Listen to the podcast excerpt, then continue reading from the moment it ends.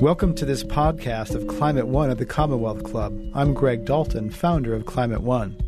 Climate One brings together thought leaders from around the world to advance solutions to global warming. The Commonwealth Club is a nonprofit, nonpartisan forum open to the public. Join us online at commonwealthclub.org.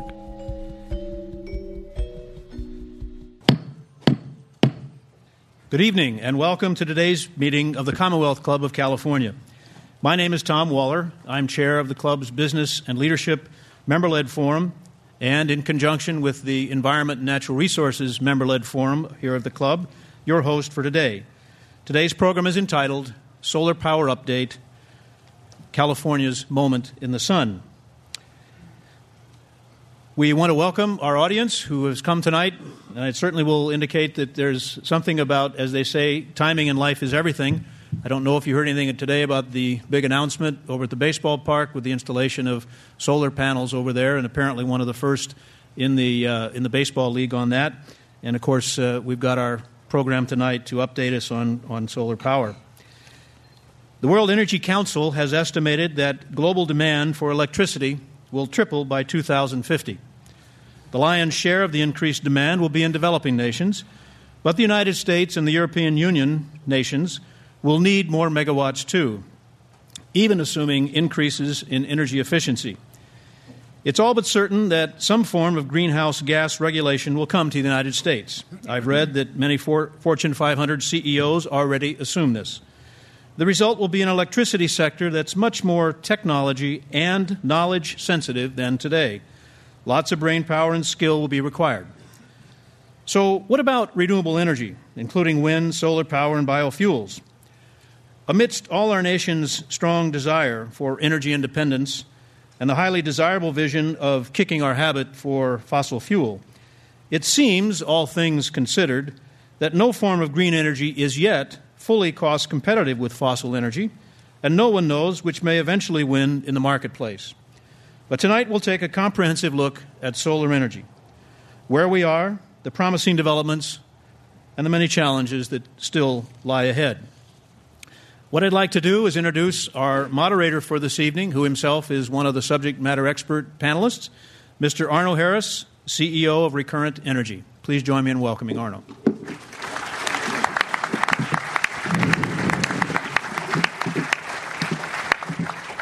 Thank you, Tom, for that introduction.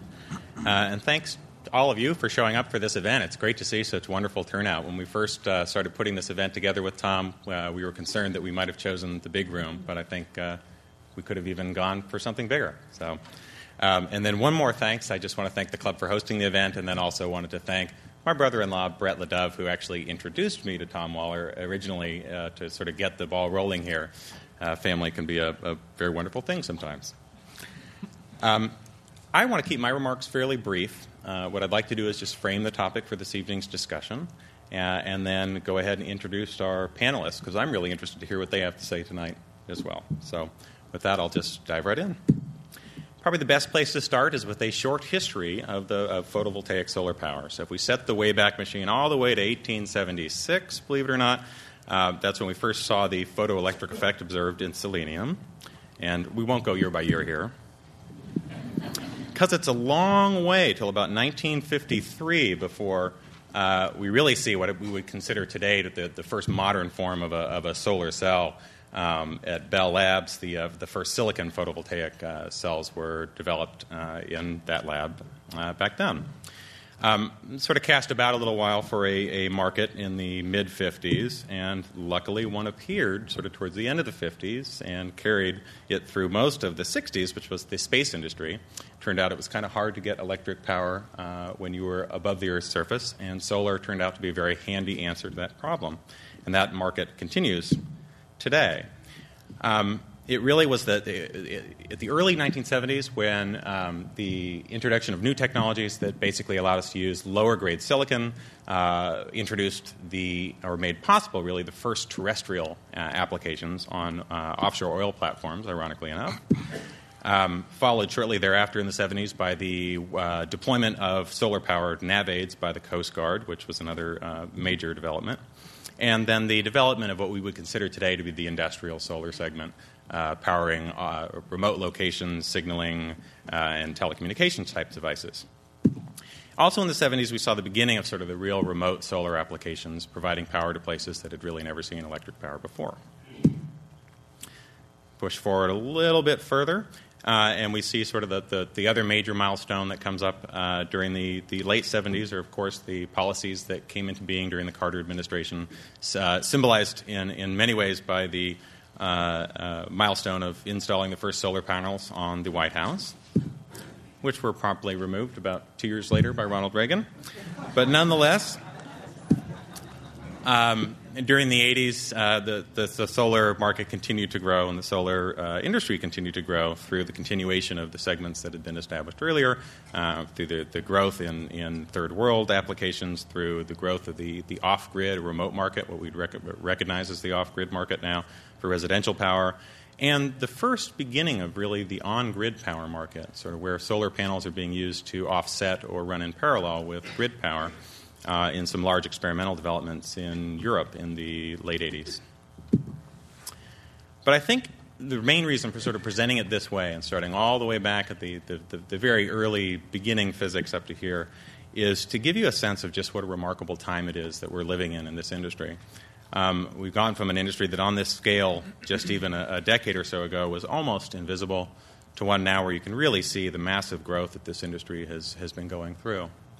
Um, the other, you know, the major trend here to see is sort of the difference between the on the off-grid applications, which are the the small purple bars at the bottom, um, which has been you know, until a few years ago, was really thought of as the, the, the, the, traditional sort of solar application. If you ask somebody how solar power was used, and the application that has absolutely rocketed the industry uh, uh, skyward has been the introduction of, of on grid applications, um, in part driven by lower, uh, reduced solar costs, or the actual technology costs coming down.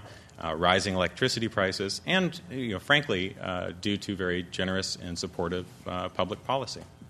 Um, what we've seen during that period is the rise of Japan, the U.S., particularly California, and Germany as, as uh, major uh, markets. Um, and particularly, you see that in 2005 there, that big jump up, and that was the introduction by Germany of some uh, uh incredibly supportive uh, solar policies um, that really played a large part in driving overall global demand, we'll see. So, I mean, clearly a, a, series of themes here, then, I'll just touch on briefly before introducing the panel. Um, clearly, sort of the cost of solar coming down after incentives, meeting uh, retail electric rates is a major driver uh, of solar adoption. Another major theme that underlies all of this is the fact that, frankly, the debate about global warming is over. It's real, and I think it's us. Another theme that we've seen grow in the last few years has been uh, instrumental in, I think, galvanizing public support for alternative energy sources is this notion of energy independence uh, a, a, very strong and important growing theme in, in public policy development. People always laugh at this photo. He's, he's so cute. I don't know. he looks nice. Um, I think a, a, another really interesting theme that, that I've watched develop, I think, is, is that the lack of federal support has actually resulted in sort of the state stepping in and demonstrating that they can lead. Uh, and to me, that's been a really important development or at least a silver lining to the, to the federal government's stance. Um, all those factors together, I think, have come together to support what I would call sort of a comprehensive policy framework, looking at the industry from early R&D all the way through to uh, market development uh, and uh, across a, a, range of different com- countries, and uh, culminating most recently, I think, in the, the $3 billion uh, uh, budget put together for the California Solar in, Initiative, which is something I think our panelists will talk a little bit about tonight. Another indicator, I think, of the uh, ascendancy of this space has just been the explosion of investor interest. Uh, in 2006, the total capital raised by solar companies $4.4 billion uh, versus 2 point, 2005's uh, 1.8 billion. Um, just an astounding change in year-over-year uh, uh, growth. Um, and then also on the venture investment side, venture investment just in energy generation alone, $1.7 billion, an 83% increase over 2005. More indication of, of, of, of big things to come. But I think, you know, to put it all in perspective, even with that rapid growth, um, the reality is there's many megawatts to go. And you know, if you look at the use of electric power, the generating sources for electric power in the U.S. today, uh, far and away we're still living in the industrial era. Um, the reality is that you know renewables, you know, if you include electric or somewhere or hydroelectric, are, are probably in the, the you know high single digit percentages. But really, if you look at what we think of as renewable energy, just 2.3 percent, and solar is really a small fraction of that, less than one percent. I think the, the optimist, in, optimist in me looks at that and says there's plenty of room to grow. And finally, I think looking at it from the perspective of the topic tonight, um, you know, California has absolutely, as a state, been unto its own in the U.S. in terms of solar leadership. Uh, and I think that's reflected in the share of the market in the U.S. that it has today. It's roughly about you know 80% of solar applications in the U.S. happen in California. But if you put that in perspective of the global market, California is, is a very small segment uh, of, of, of, of, that market, and it's been shrinking, frankly, the last few years. Um, so we're now at a point where worldwide, the U.S. You know, only captures about 8% of the global market, and Germany, as you can see there, is, is established a, a, a very large benchmark. So in framing today's topic, I think you know, the key question that occurred to me in putting together the, the panel is really that we seem to be on the dawn of a new solar era. We've gone through a period of rapid growth. Um, we've seen sort of the major markets established, but it's clear there's a long way to go. And what does that new solar era mean for the U.S., for California, and the world? What opportunities and challenges lie ahead for continued solar uh, photovoltaic growth? Uh, and what will be the constraints? And you know, what role can California and the U.S. play in the global market? I think these are all the really big questions that those of us in the industry think about a lot these days. So, with that, I'll introduce our first panelist.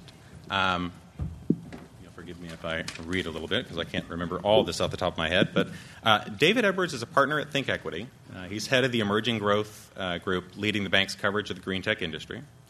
As an analyst, he has covered energy technology and internet companies at American Technology Research and internet and software companies at Morgan Stanley. His investment experience includes working as an analyst for a hedge fund and a partner at Charles River Ventures. Dave's industry experience includes project finance at Kenetech Wind Power and product management positions at Apple Computer and Macromedia. I would just say, in my view, Dave is a, a, really a rising star playing a critical role in our industry, defining the opportunity for investors, and really sort of laying out the bridge to public markets for new solar companies. Um, he is really, in no small part, the reason Think Equity has become a must have underwriter in today's green tech IPO syndicates. So please uh, join me in welcoming uh, Dave Edwards.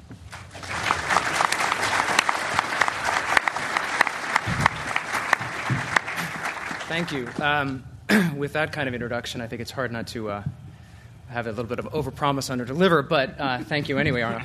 Uh, so uh, Arno asked me to just pull together a few slides to talk a bit about the industry. Um, some of the data will, will uh, Arno's already referenced, but I'll talk a little bit about what's happened in the industry, how it's evolved, uh, and also talk a few about just some themes going forward. I just have about 10 slides, so I'll be quick, and then we can move on and get to the discussion.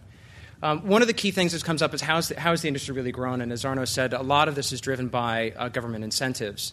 Um, the, this all dates back to uh, 1994, which is the kickoff of the Japanese incentive program. Uh, Japanese set a 10 year program in place at that time. Uh, it, was, it was designed to have a declining subsidy per year. So, as, as the industry grew, uh, it would hopefully need less subsidies per year. Uh, and as you can tell, this slide shows, shows the history of the program. What you're seeing in the bars is actually the dollar value per system. So the blue is what the customer paid, and the orange is what the, uh, or the, the sort of orange colors what the government paid. And then the dark blue line is cumulative installation. So you can see the Japanese program worked. Um, they actually did have declining subsidies over time. There are no subsidies left in Japan, and the solar industry is still uh, you know, thriving.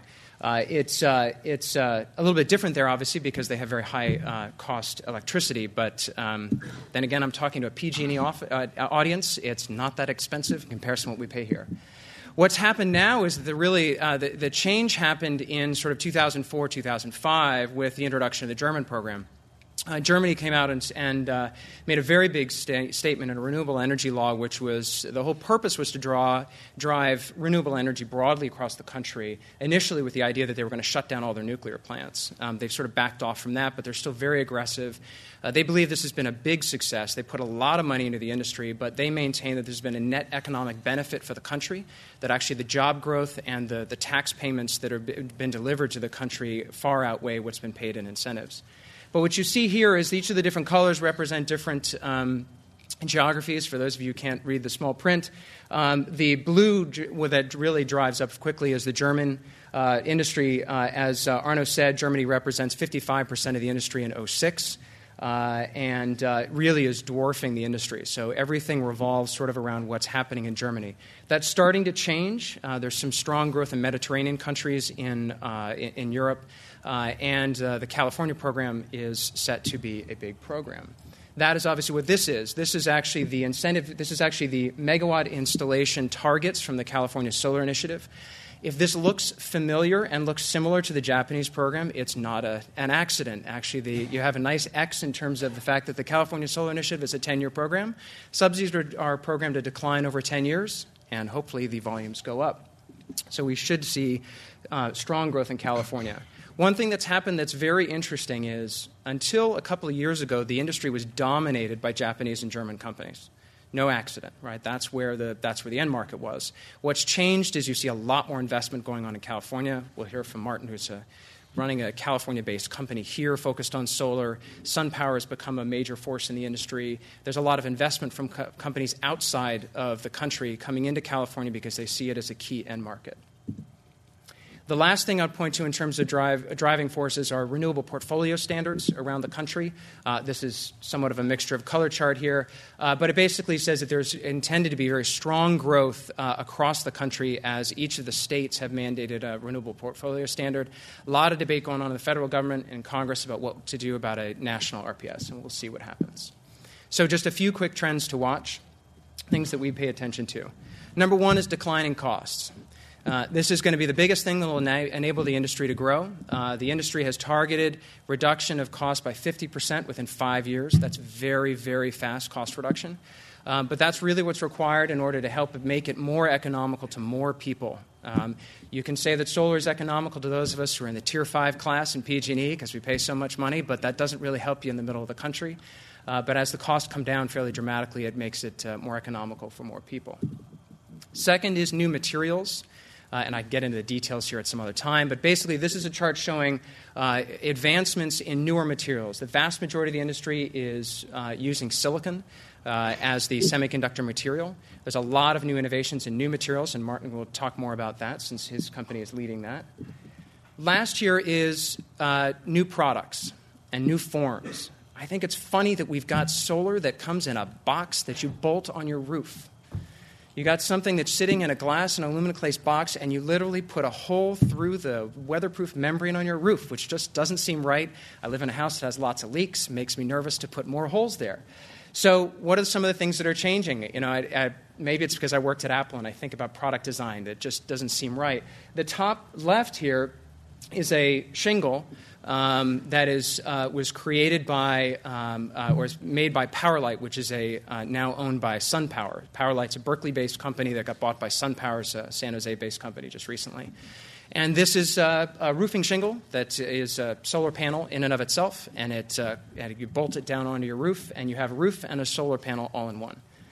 The bottom left here is actually an interesting facade on a building. This is uh, the ThyssenKrupp uh, headquarters and they used the solar and made it into a design. The blue parts of that building are actually solar. And they made it into a sort of an interesting design. I've been told, I haven't been there, but I've been told that just you know behind the camera is a river, so it actually makes interesting, you know, sort of an interesting context. The, and so those are two examples of what's called building integrated. That's basically saying we're going to take the solar and we're going to make it part of the building material. The last thing over here is solar thermal. Um, the idea here is instead of converting photons from the sun and making it into electricity, you're taking the heat from the sun and you're boiling a liquid. That is actually a, a, design from a company that was in uh, Australia that just got moved here uh, because they got money from some venture capitalists here in the valley, and I guess they decided they didn't want to fly to Australia for board meetings, so they got moved here to California. And uh, it's a pretty elaborate system of large mirrors that they're going to put out in the desert. Uh, and uh, it sounds like the cost uh, structures there would actually be pretty interesting these days. So, quick overview. I'll pass it back to the, the mic and we'll move on. Thank you, David. Let me go ahead and introduce then our next panelist, Mike Hall. Um, Michael Hall is Chief Marketing Officer and Director of Borrego Solar Systems, Inc., where his primary focus has been the sales and marketing of commercial grid tied solar power systems. Prior to joining Borrego Solar, Mike worked as a product uh, development engineer for Applied Materials in Santa Clara. He holds a master's degree in chemical engineering from Stanford University and a bachelor's degree in chemical engineering from the uh, UC Santa Barbara. Um, I think the main reason I asked Mike to be on this panel is really that he represents uh, the perspective of someone who's on the front lines, so to speak, in the solar uh, markets these days, and brings what I would call sort of the view from the roof to our discussion today. So please join me in welcoming uh, Michael Hall.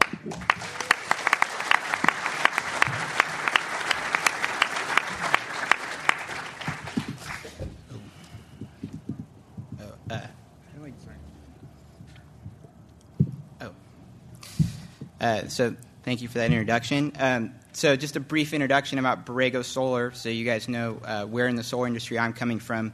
Um, we provide turnkey photovoltaic systems, which means we design and build solar electric systems. So uh, we put lots of holes in roofs and put lots of these glass uh, glass boxes on, and they don't leak, so don't worry. Um, but uh, we have offices in San Diego, Berkeley, and San Jose, and uh, we provide solutions for residential, commercial, and government applications. Uh, we do two kilowatts up to about 500 kilowatts, so those are the markets that we play in. Um, we currently employ about 75 people in California. So, uh, as Arno said, I wanted to give you guys a view from uh, a company. We're dealing directly with consumers, directly with building owners, and uh, talk a little bit about trends we see and some of the uh, drivers and challenges that we see in, in dealing with uh, getting these projects developed. So, um, some of the trends that we've seen, um, the first one might be surprising, but that's that technolo- technology development has actually been quite slow.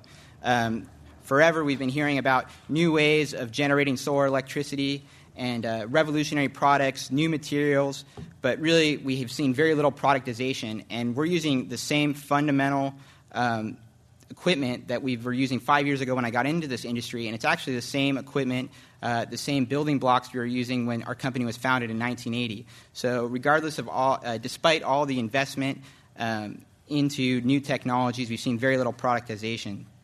On the other hand, we have seen a lot of innovation on the integration side. So we've seen uh, new engineering techniques, new design techniques, new construction techniques, um, new, not technology products, but new ways of, of, of, putting systems together that have really cut the cost, the installed cost of solar electric systems. Um, we've seen a huge push to create new financial products. There's a lot of money, uh, VC investment money, going into companies that are trying to come up with creative ways to finance residential and commercial products. And we've especially seen a big push just over the last six months with this big commitment from the state to this 10 uh, year California Solar Initiative. We've seen a very strong trend towards larger systems, and for a multitude of reasons, I'm sure a lot of which we'll cover during the uh, discussion portion. Uh, we, there's, there's, there's just motivation to try and capture every single dollar in economy of scales. So systems are getting bigger. People are, people are trying to put bigger and bigger systems together, and, and, and smaller systems are kind of going by the wayside. Um, another very strong trend we've seen is a shift towards Chinese manufactured products. I don't say this as a positive or a negative, but just as a fact. Um, when I started in the industry five years ago, everything we used, the PV equipment, the uh, inverters, uh, it was all manufactured either in the US, uh, Japan, or Germany. And now there's just a huge push from China. A lot of Chinese manufacturers bringing over PV material, um, and also even inverter technology being uh, uh, out, manufacturing outsourced to China. Um, there's a lot of integrator consolidation. What I mean by that is integrators uh, are companies like us, companies who design and build.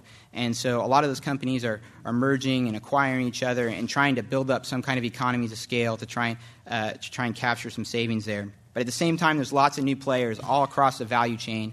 There's new new technology companies who are, are trying to develop new ways of generating uh, the electricity, and then there's there's new integrators with new business models. So there's there's just a huge number of new players coming into this market.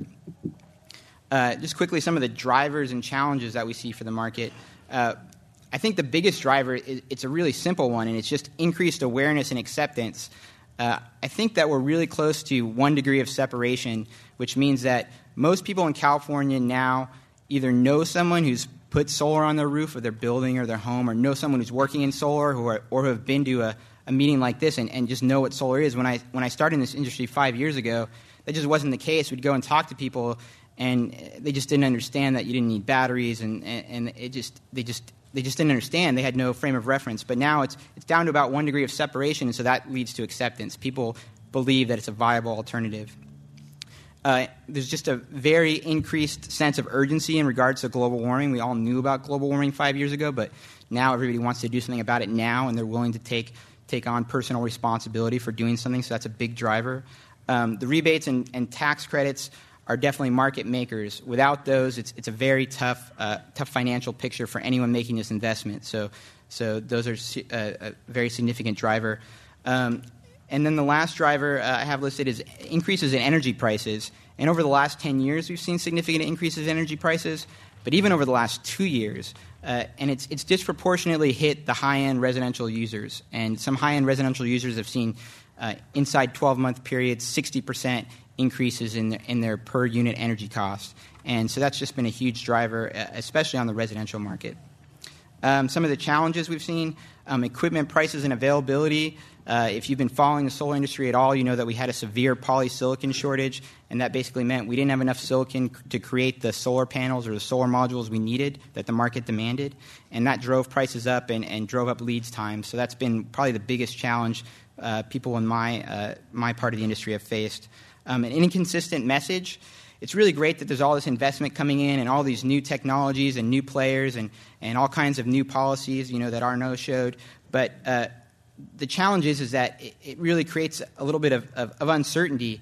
Um, everybody's kind of wondering, uh, you know, what, well, we can do this now, but what is this other company going to be able to do in six months? Is the cost going to be half? Is there going to be some revolutionary new product? Is, is next year the, the Fed going to pay for the entire thing? And so that leads to a lot of uh, wait and see. And so uh, it's hard to get people to commit to the investment when there's kind of this inconsistent message from the industry. And then lastly, I'll, I'll just group these two together and, and say it's, it's generally policy work and policy both at the uh, uh, in negotiating with the uh, at the state level and the federal level, but also negotiating with the utilities. One of the significant contributors to cost, install cost of these systems, is actually the administrative burden of, of dealing with the utilities, um, dealing with the uh, program administrators, the rebate program administrators, and, and pushing paperwork and dealing with these larger bureaucracies. And I'm not necessarily faulting them. I'm just saying that it's a fact that streamlining uh, streamlining this process and reducing the administrative burden is probably the, the, the low hanging fruit in terms of reducing the install costs. Uh, so that's my entire presentation. Pass it on.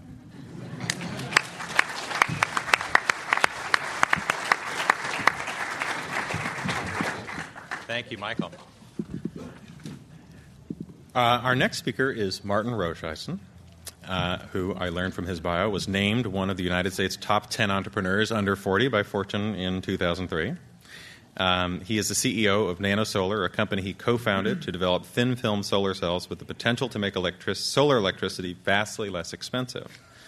Martin has a successful track record as an entrepreneur that includes companies such as eGroups, which was sold to Yahoo, Trading Dynamics, sold to Ariba, and FindLaw, which was sold to Thomson's West Group. Martin holds advanced engineering degrees from Stanford and from Munich Technical University. He's an accomplished leader and frequent speaker at events ranging from leading academic and industry groups to the White House. And I think what Martin is bringing to our discussion today is really his perspective as an entrepreneur, and particularly as an entrepreneur pioneering what uh, may be the mat- solar material of tomorrow uh, that promise to reduce costs and help expand the industry's growth even further. So, Martin, uh, please join me in welcoming Martin.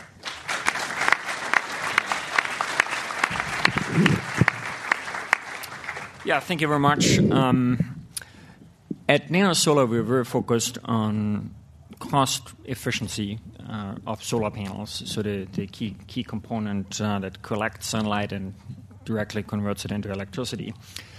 and that by itself is uh, some something somewhat of a new thing in the if you look at the past five years because historically if you look at the industry it's been dominated by a lot of people who had sort of a somewhat of an, an, an efficiency fetish almost to the extent that you know a lot of academic work a lot of uh, private companies with um, focus on solar for space applications etc we're always asking the question how efficient are these cells, how efficient are they, and then pushing efficiencies from 18 to 19 or 20 percent, even though you know the difference between 19 and 20 percent is just an incremental 5 percent.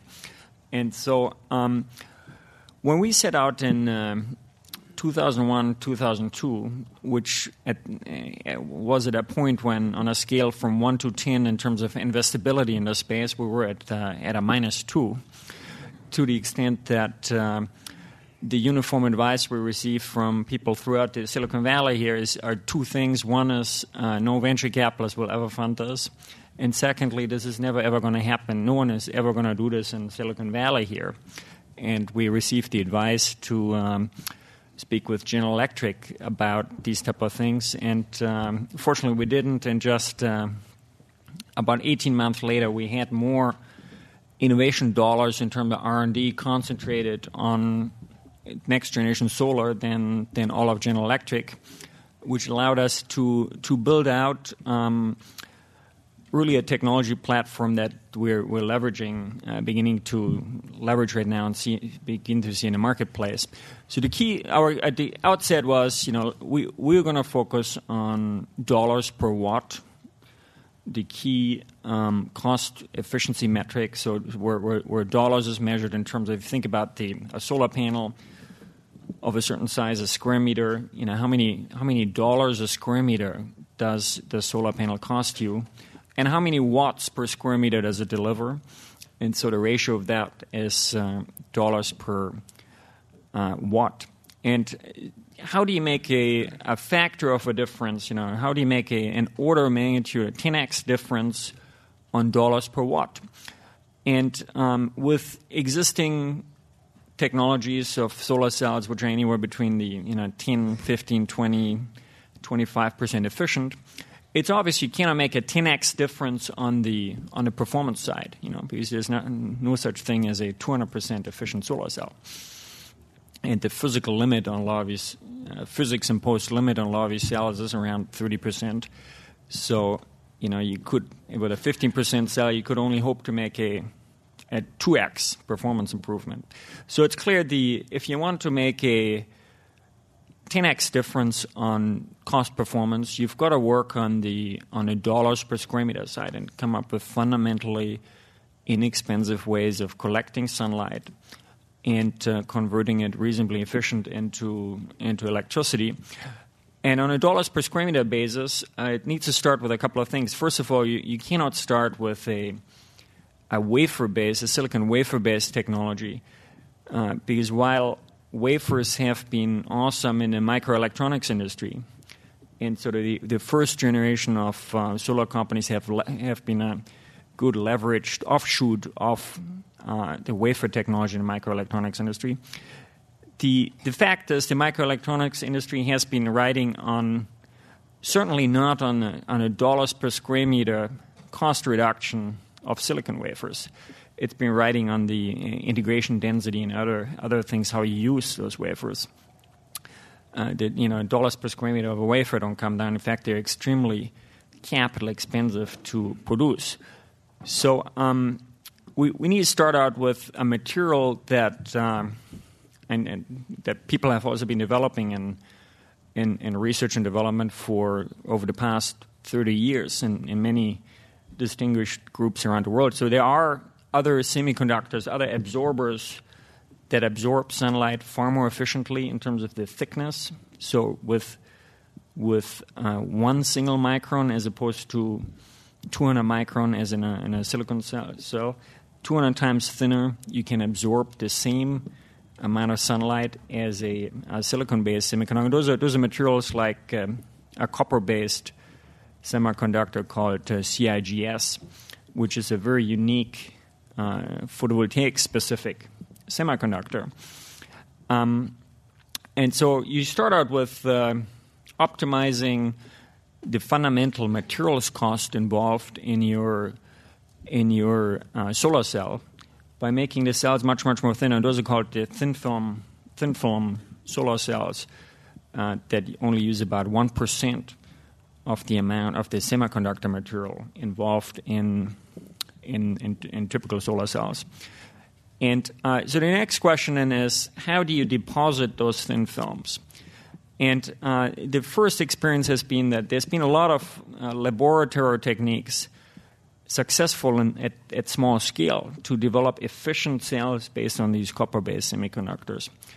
But these techniques, the process cost involved in using these techniques to deposit these thin films, the process cost has been so high that at the end of the day, in the first generation of thin films, you didn't have a good advantage over conventional silicon solar cells because your, your product cost is ultimately your materials cost plus your process cost.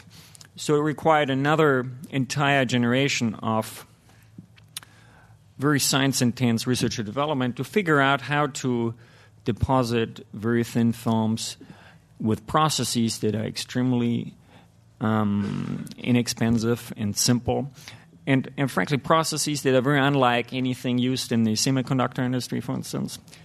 The semiconductor industry is fundamentally in a, in a, in a very different um, you know, dollars per square meter or dollars per kilogram economics than what's required in, in solar because solar is, is um, you know, sunlight is a dilute source of energy. So you've got to, got to catch sun rays over quite some area to get some value out of them. If you calculate sort of the value proposition, the value economics, you've got to be fundamentally less expensive, typically in terms of throughput and value, two orders of magnitude less expensive than a lot of semiconductor techniques. And so the processes that we focused on, that, are, that are clearly the least expensive are more like a, a conventional printing press, you know, like a newspaper is being produced in a, um, in a, in a, in a printing process, process technique. So you have a solution, and you just coat that solution, and you dry it, and you convert it into a semiconductor. It's basically these type of techniques. The science involved in this, and the recipes are very simple, but the science involved has been um, tremendous, difficult to sort out because you've got to figure out how to simply print the, the a precursor to the semiconductor which yields a very efficient solar cell. And that, in our case, required the use of, uh, of nanoparticles that turn into that semiconductor. Those are nanoparticles that are about um, 20 nanometers in size, very tiny. You've got to figure out how to create them, how to disperse them, how to print them, etc. But fundamentally, um, this has been the type of work happening at, at over the past um, over the first um, two, three years of a company's existence um, until we sorted out the process and, and, and then obviously benefited from the, the newfound um, enthusiasm in the industry overall and allowed us to, to raise a sufficient amount of capital to uh, go into the manufacturing engineering and uh, operations development phase. And uh, at this point, we're building a, a factory in San Jose which is uh, going to have um, very defining capacity, uh, in part because of the, the processes we use are so high throughput. The printing process outputs so much material per minute that um, the order of magnitude of megawatt output is suddenly um, orders magnitude higher than your typical solar factories you see, even though you know we, we fit everything in one one uh, reasonable building. And um, so that's work going on right now. Those are those are big tools. Those are hundred foot long, hundred feet long tools with uh, significant um, effort on the on the manufacturing engineering. And um, uh, but these are the types of products you're going to start seeing um, later this year and um, in increasing volume next year. And uh, this is part of the equation of uh, how the industry is going to change in terms of installations. You're going to have see uh, more cost-efficient solar panels. These are going to drive the need to um, install solar panels more cost efficiently because obviously, if um, you have them are cut into third the solar panels, then you want to install them easily to ultimately um, come up with far more cost-efficient systems and and expand the um, the versatility of um, solar installations uh, all over. Thanks. Thank you, Martin.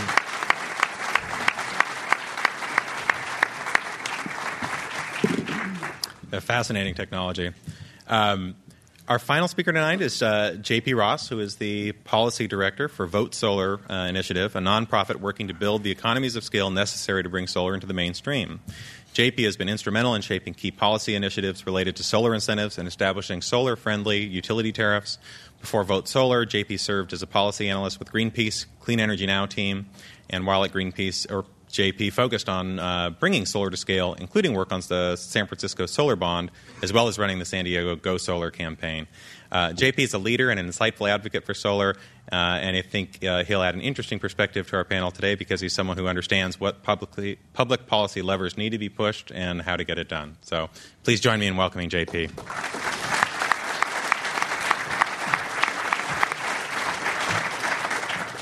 Thanks, Arno. Good evening. Um, I was at dinner a couple weeks ago now at Plouf, a restaurant down in the financial district, and uh, the dinner was fabulous, but that's not really the topic of conversation tonight. But I was talking with a friend of mine who's uh, at SunEdison in Maryland, uh, a company that installs solar systems across the country. And he informed me that there was a little bit of a sleeper bill going on in Maryland, uh, an increase to the renewables portfolio standard that would create a market for 1,400 megawatts of solar uh, installations over the next uh, 15 years in that state. Now, this is a huge program. Um, Maryland is a seventh the size of California, and this uh, uh, RPS program would only be half the size of California's very aggressive 3,000 megawatt goal. So it's three and a half times larger than California's goal for solar. They told me that it was a really tight race, was going to be in the Senate Finance Committee this week. So, one of the things that Vote Solar does is we activate the public. We activate people who want to see solar brought into the mainstream. So, I got to my computer and I wrote up an email action alert that we sent out to our members in Maryland. Uh, I got on the horn. I started talking to friends at Rainforest Action Network, at Working Assets. Uh, between Rainforest Action Network and Vote Solar, we sent out uh, about 900 emails to residents of Maryland. Um, Within three days, we had delivered 2,000 emails to legislators in Maryland in support of this program. So that's 512 or so individual actions, which means that's a 60% response rate for the people who receive those emails, then being activated and sending a note to their legislator. Yesterday, that bill passed 6 to 5 through the Senate Finance Committee. So I'm not taking responsibility for this. There's great companies who are in Maryland, BP and, uh, and SunEdison, that were really leading the charge on this. But it's a key part of the puzzle. Public outreach and motivation is a key part of the puzzle. Tomorrow, it's going to uh, the full floor. And today, Working Assets delivered another two to 3,000 emails to their members. So after passing out of the Senate Finance Committee, they will be flooded with another round of emails before it goes to the floor. I mean, this is, this is great news. And so the reason I share this is, you know, for three reasons. One, it's good news. You guys obviously get that, the round of applause. Two is that this bill actually has the key policies and drivers necessary to create a sustainable solar market. It has interconnection. Interconnection is absolutely necessary for people who want to put solar on their buildings. There needs to be a transparent, non arbitrary process they can apply. The utility says, yes, you can put your system on your roof. When they're ready to plug it in, they can plug it in. They don't have to pay excess insurance. They don't have to wait for 30, 60, 90 days wondering where their application is. There needs to be standards for interconnection. Second, it has net metering, the ability to spin one's meters backwards when your solar system is producing more than your home or business is using. So, residential customer, you install a solar system on your house. When you go away for the day, you obviously turn all your lights off and all your air conditioners so your house has no energy requirements. And during that time, your meter needs to be able to spin backwards. So, you are accruing credits for the electricity you're producing that you can use at a later time. That's net metering, a second key policy driver. The third is financial incentives. As gentlemen before me have been talking about, the costs of solar have been coming down. They need to come down a little bit more before we can be at uh, b- below cost equity, we call it, um, cost parity with the cost of buying electricity from the grid. So we need financial incentives to help bridge this gap over the next uh, five years, 10 years, maybe three to four years, depending on what market you're in and how aggressive you think the cost of solar is coming down. Lastly, a key policy that this uh, bill does not address is rate design. That's something that uh, we're working on uh, very uh, strongly about solar that Arno uh, talked about. And we see the design of rates as actually critical for the long term sustainability of a solar market. We absolutely are looking forward to the day where the cost of solar comes down to such a level that we don't need more financial incentives. And at that point in time, it is not only the cost of your electricity, but the design of your electricity rates that will make the most difference. If someone pays $100 every month and uh, nothing for the amount, the energy consumed, the kilowatt hours consumed, it doesn't make sense to turn off a light, let alone invest 10000 or a million or $2 million in a solar system. So the design of electricity rates is crucially important for the long term sustainability and viability of a solar market. So, um, one of the things that, that we're really excited about is the increased public support that we're seeing for solar and renewable energy across the country. Uh, in 2004, we did a field poll in California uh, in support of the Million Solar Roofs bill. Um, at that point in time, 56% of the population in California polled responded they would be willing to pay 50 cents a month on their bill extra to support a Million Solar Roofs program. Um, we did a poll in Texas about three weeks ago now. 61% of the people polled in Texas were willing to pay more than 50 cents. And the interesting thing is that there was 11% of the people were willing to spend uh, 50 to 75 cents. 47% of the people were willing to spend 75 cents to a dollar. So you actually had an inverse poll ratio where there were more people willing to spend more money for solar. And that's something that we really want to convert into the public and political will to create solar markets. So let me take a straw poll. How many people here, if you got an email from, say, Vote Solar, to support a Million Solar Roof program, uh, would send an email to your legislator or politician about supporting a solar program? See a show of hands? Okay. Well, maybe not so surprising with the crowd tonight. And you should all sign up for Vote Solar because there's something bigger than that happening at the federal level right now, which is the federal investment tax credit. In 2005, the federal government passed the first major solar legislation for 20 years, a 30% investment tax credit for solar, uh, including solar thermal water systems as well as photovoltaics, and big utility scale concentrating solar power uh, projects. That's up for extension and expansion for a full 10 years. That's something that's happening right now, and you, uh, for the most part, are members of one of the most powerful people in Congress at this point in time. Nancy Pelosi has obviously heard the message. She's obviously on our side. But she has, she's holding the reins right now, and she needs to hear from her constituents that this is something that she should not only support, she only gets one vote, that she should lead the charge on.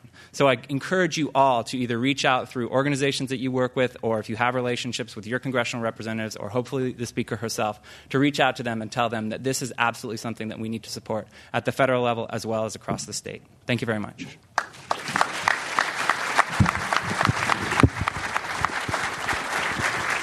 Thank you, JP. Um, so now's the point where we'll really sort of engage in uh, a little bit of discussion, and I think we've gotten some great questions from the audience here, and I think time-wise we're right at the point where we go into the audience Q&A anyway, so uh, we'll dive right in. Um, one question, you know, that we always get, and I think it's worthwhile just to throw it out there, um, and I'll add a bonus question to the end too to see sort of how people want to respond to it, but um, the question is when will solar power be economic without government subsidies? And the bonus question I have to add to that is uh, can you name a energy generating technology that is not somehow dependent on government subsidies? Shall we start with uh, you, David? That's a trick question. Uh, let's see the date. Uh, I could try, try and pick a day. No, I mean I think actually the, the interesting thing. It's a good question. Um, it, it, all depends on who you are and what you pay. Uh, I mean I think that's one of the one of the great things is that the industry talks about trying to be uh, at grid parity, quote unquote, in five years. Well, but grid me- parity means different things by different utility districts and means by different by different person, right? I mean, even here in PG&E territory, you pay a very different rate if you're tier one and if you're tier five. Um, so today, you know, round numbers, solar can cost you 25, 30 cents if you put it up on your house and you and you you know amortize it over a long period of time. And I'm not the expert, so I will defer the, to be corrected uh, by the end of the table here. Um, uh, but that would, you know, the industry is trying to bring that down by half, so bring it down to 15 cents. That makes a big difference. Um, in terms of uh, subsidies, uh, so I'll go with the five-year time frame because it, it goes along with everybody else. Uh, in terms of subsidies, pretty much everything gets subsidized. Uh, I wrote a report about this actually uh, a few months ago. Uh, and it's actually quite surprising when you, when you actually calculate the amount of subsidies that every other industry gets. Renewables tends to be, we, the subsidies hang out there like a flag. Uh, because I just I just think the industry isn't old enough yet to figure out how to hide them, uh, and so everybody sees it, and so you know exactly how many cents per gallon of ethanol and exactly how many you know dollars per kilowatt installed, and you just have no idea. It's hard to uncover the subsidies in coal and oil and and, and nuclear. Uh, uh, we tried; it was difficult. I don't think we caught them all, but uh, it's pretty it's pretty deep. Martin, will you be uh, uh, bringing solar to uh, cost parity without subsidies? Yeah, I think the real question is um, at which point are we going to have clean electricity? You know, this is the and how many years is it going to take to have clean power? You know, how many more years are we going to put out carbon dioxide or all these coal-fired plants? You know, we're going to reach grid parity very quickly if we ask the um, while ensuring high profit margins for companies like Nanosolar uh, if we ask the coal guys to um, shut down their plants and or pay for sequestration, which they can't do right now, um, and ask the nuclear guys to do proper insurance, you know, to insure us against accidents like Chernobyl, which cost thirty billion dollars and which is a, a, larger amount than the value of all of the nuclear power ever delivered in the Soviet Union which tells you that you know nuclear power, just if you insure it properly, should really cost twice as much. Anything to add to that, JP? Um, yeah, I, I, would just say that, that the reality is that, that solar is cost competitive um, with grid power in very in a very small number of markets. And the beauty of the situation is is that as the cost of solar comes down, it continues to open up more markets as it goes. And the reality is, is that in order to achieve what we need to achieve to avert the climate crisis, if, if you uh, choose to use the new vernacular, is we need to get into that low range where solar is cost competitive with you know, Kansas and China and the places that are really going to start contributing massively or are contributing massively to greenhouse gas emissions. But the business models are there, and the businesses and the investment community is investing in the technologies that are going to increasingly uh, at an increasingly rapid rate bring down the cost of solar so that it can start tackling some of those much larger and much cheaper markets.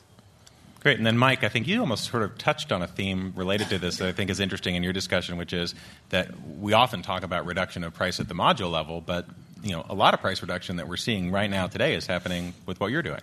Uh, certainly, I think uh, it's really important to talk about installed cost per watt or installed cost. Probably better to talk about installed cost per kilowatt hour per unit energy. And if you look at current installed costs, about half of it is actually in the integration or installation, or uh, it's on my end essentially in companies like us, uh, what it costs us to put these systems in and build these systems. And so I, I don't know exactly when it's going to become. Uh, cost competitive with grid parity. I think it all depends on what you define as cost competitive and how you do your return on investment analysis. I'll say two things that I think that over time the cost is going to come down, but it's going to come down incrementally. I think a lot of people are waiting for the step change, like all of a sudden tomorrow it's half the price, and I just don't think that's going to happen. And, and the other thing is, in regards to cost competitive and sub- subsidizing existing forms of energy, I just feel that there's a subsidy that no one's talking about, which is that all fossil fuel forms are essentially subsidized now because they're not paying for the, uh, the society or the environmental cost of the carbon emissions. And so, because they don't have to pay for that, they're essentially subsidized. And so, I think once we make them pay for that, as Martin said, then all of a sudden we come, become very competitive. I think some people are working on solving that, for sure. Um, one question we got that I think is, is an interesting one, uh, and maybe start with JP on this, but um, you know, often when we're talking about solar energy, we use all these projections that have sort of rising energy consumption. Um, why don't we also talk about uh, reducing demand and, and, increased efficiency at the same time? And how do those two sort of work together? How does increased efficiency go hand in hand with the future of solar power in California?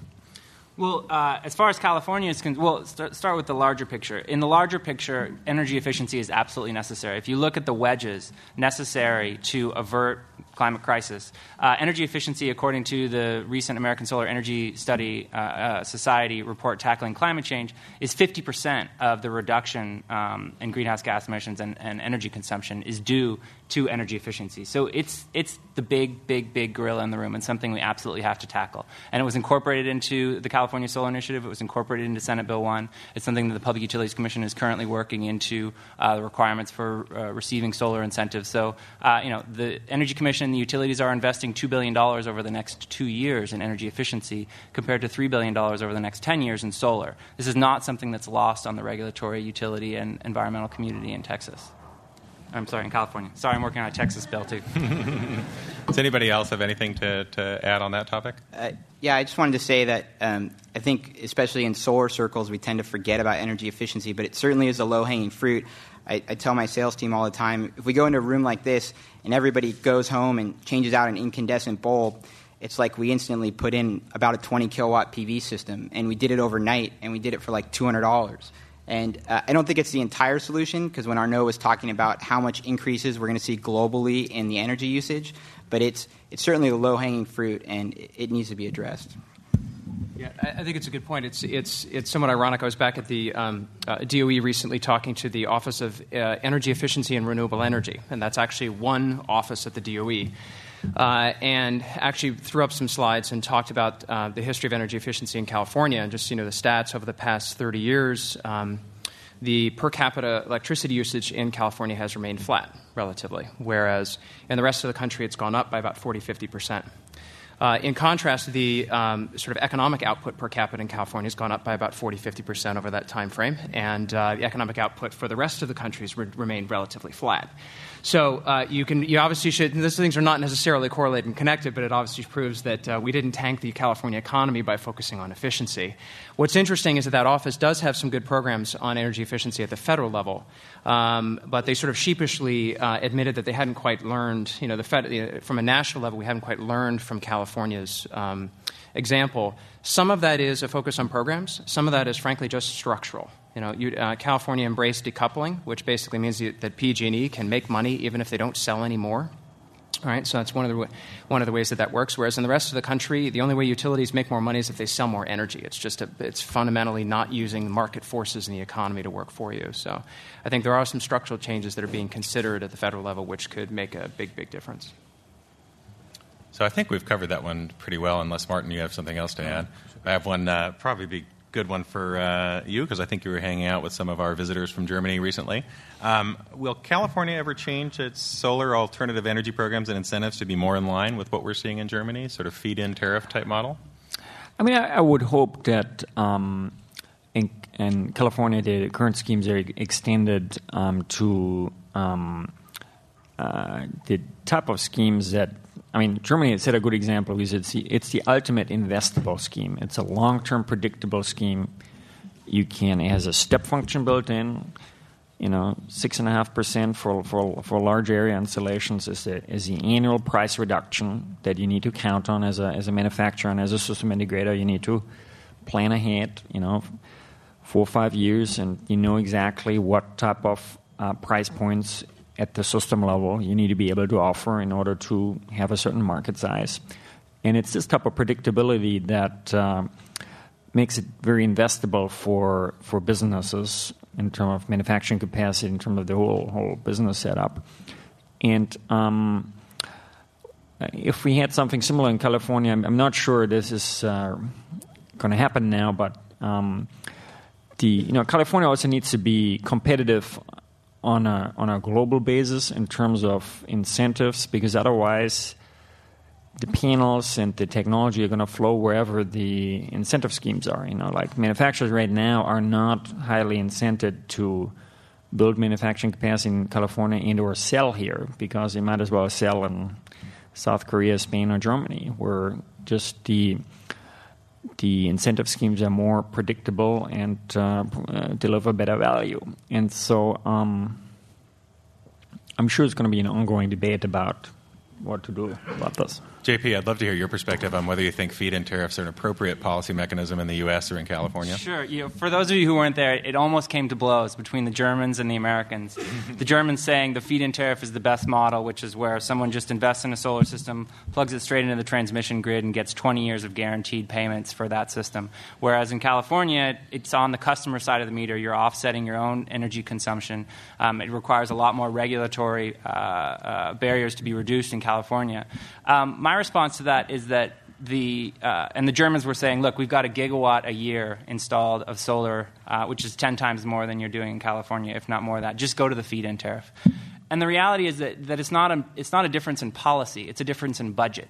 In Germany, there's no budget limitation. If you had an unlimited budget in California, uh, at current rebates levels or rebate levels that are as high as they are in Germany, which is substantially higher than in California, you'd see that kind of market growth as well. So it's not, it's not a policy debate, it's actually a financial debate. If we had the public where, the, the political wherewithal to create those types of budgets in California, you can be damn sure we'd be advocating for them. But in the long run, I actually truly believe that the California model and the model that most of the rest of the country is following actually establishes the market conditions by which solar becomes cost competitive without public subsidies. In Germany, when the public will goes away, the solar program goes away.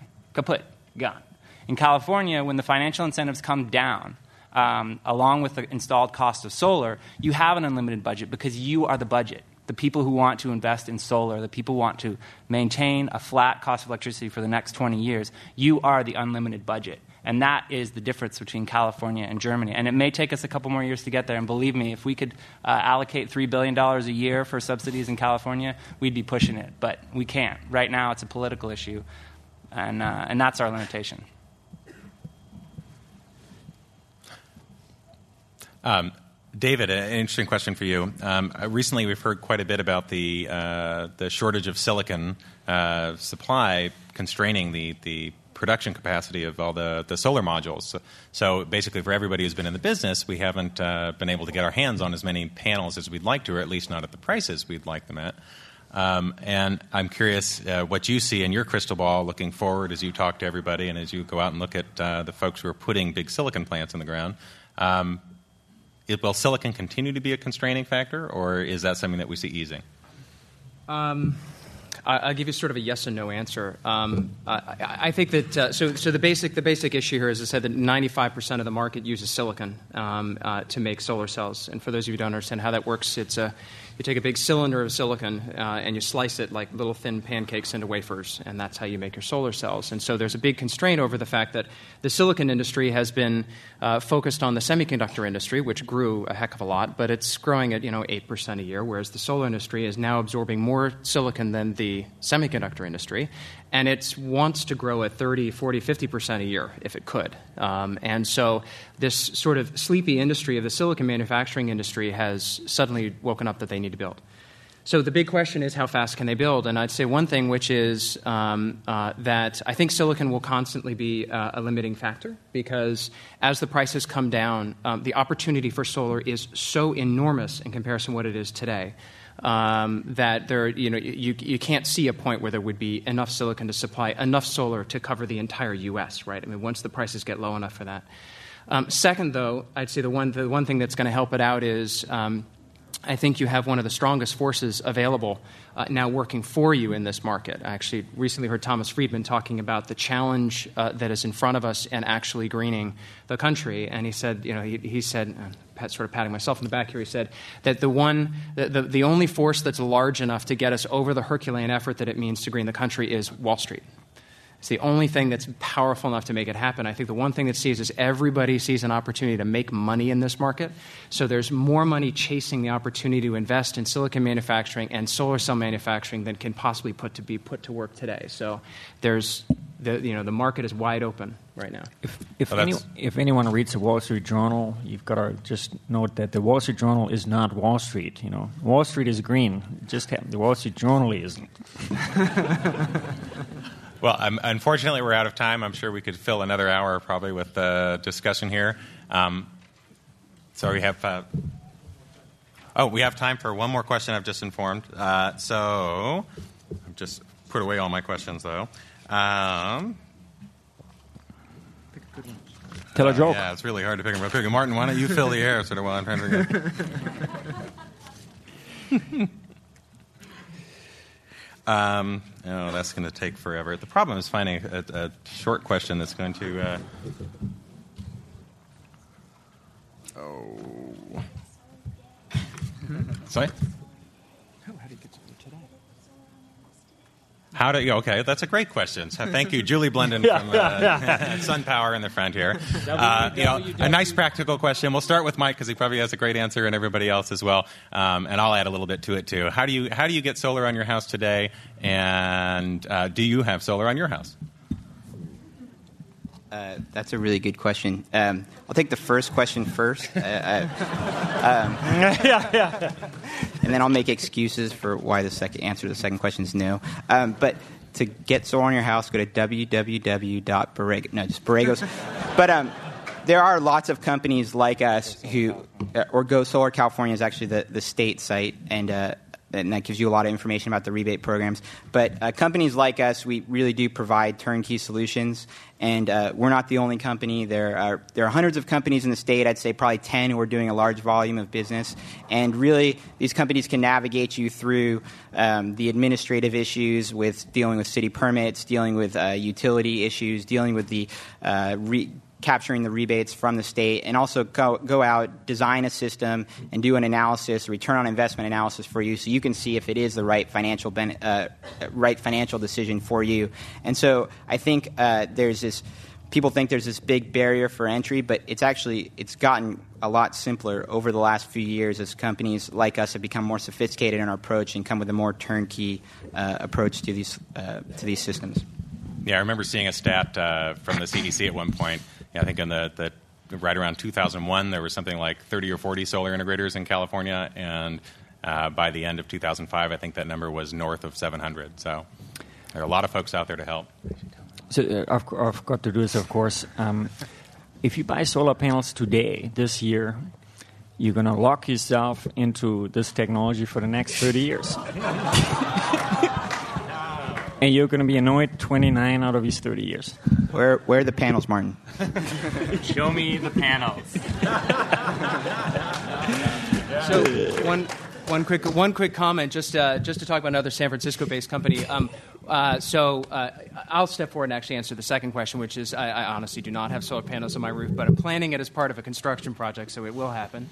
But I think one thing that's interesting as you look at it, sometimes it can be daunting in terms of the capital up front, right? And that's been a challenge for the industry. And there's a lot of new innovative business models coming out in terms of how to provide it to a customer and basically allow you to pay for it. So you're basically getting a mortgage. There's a new bank in San Francisco called New Resource Bank, which actually has a, which has, has a program to help specifically finance solar installations, which means that you're not plucking down the tens of thousands that you may want to put on your roof, but uh, they are, and then you basically have a monthly fee, which makes it even easier. And I think that's a key thing that's going to make this whole system work much better.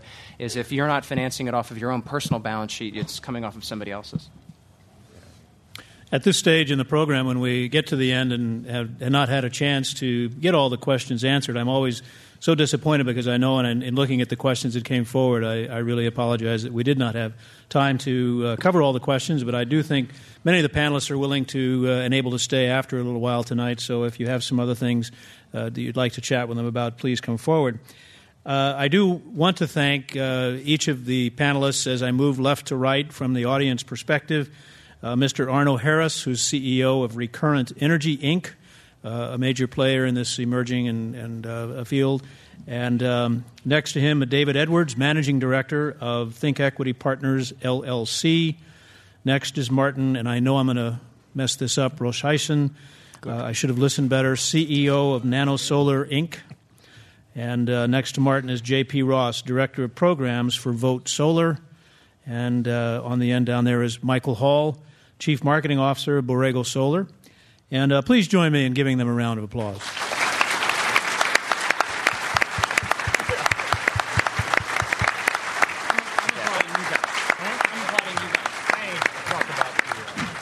I certainly do want to thank our audience here, uh, and especially your patience, as we did get started late in getting everybody checked in and, and registered. And now, this meeting of the Commonwealth Club of California, commemorating over 100 years of enlightened discussion, is adjourned. Thank you all for coming.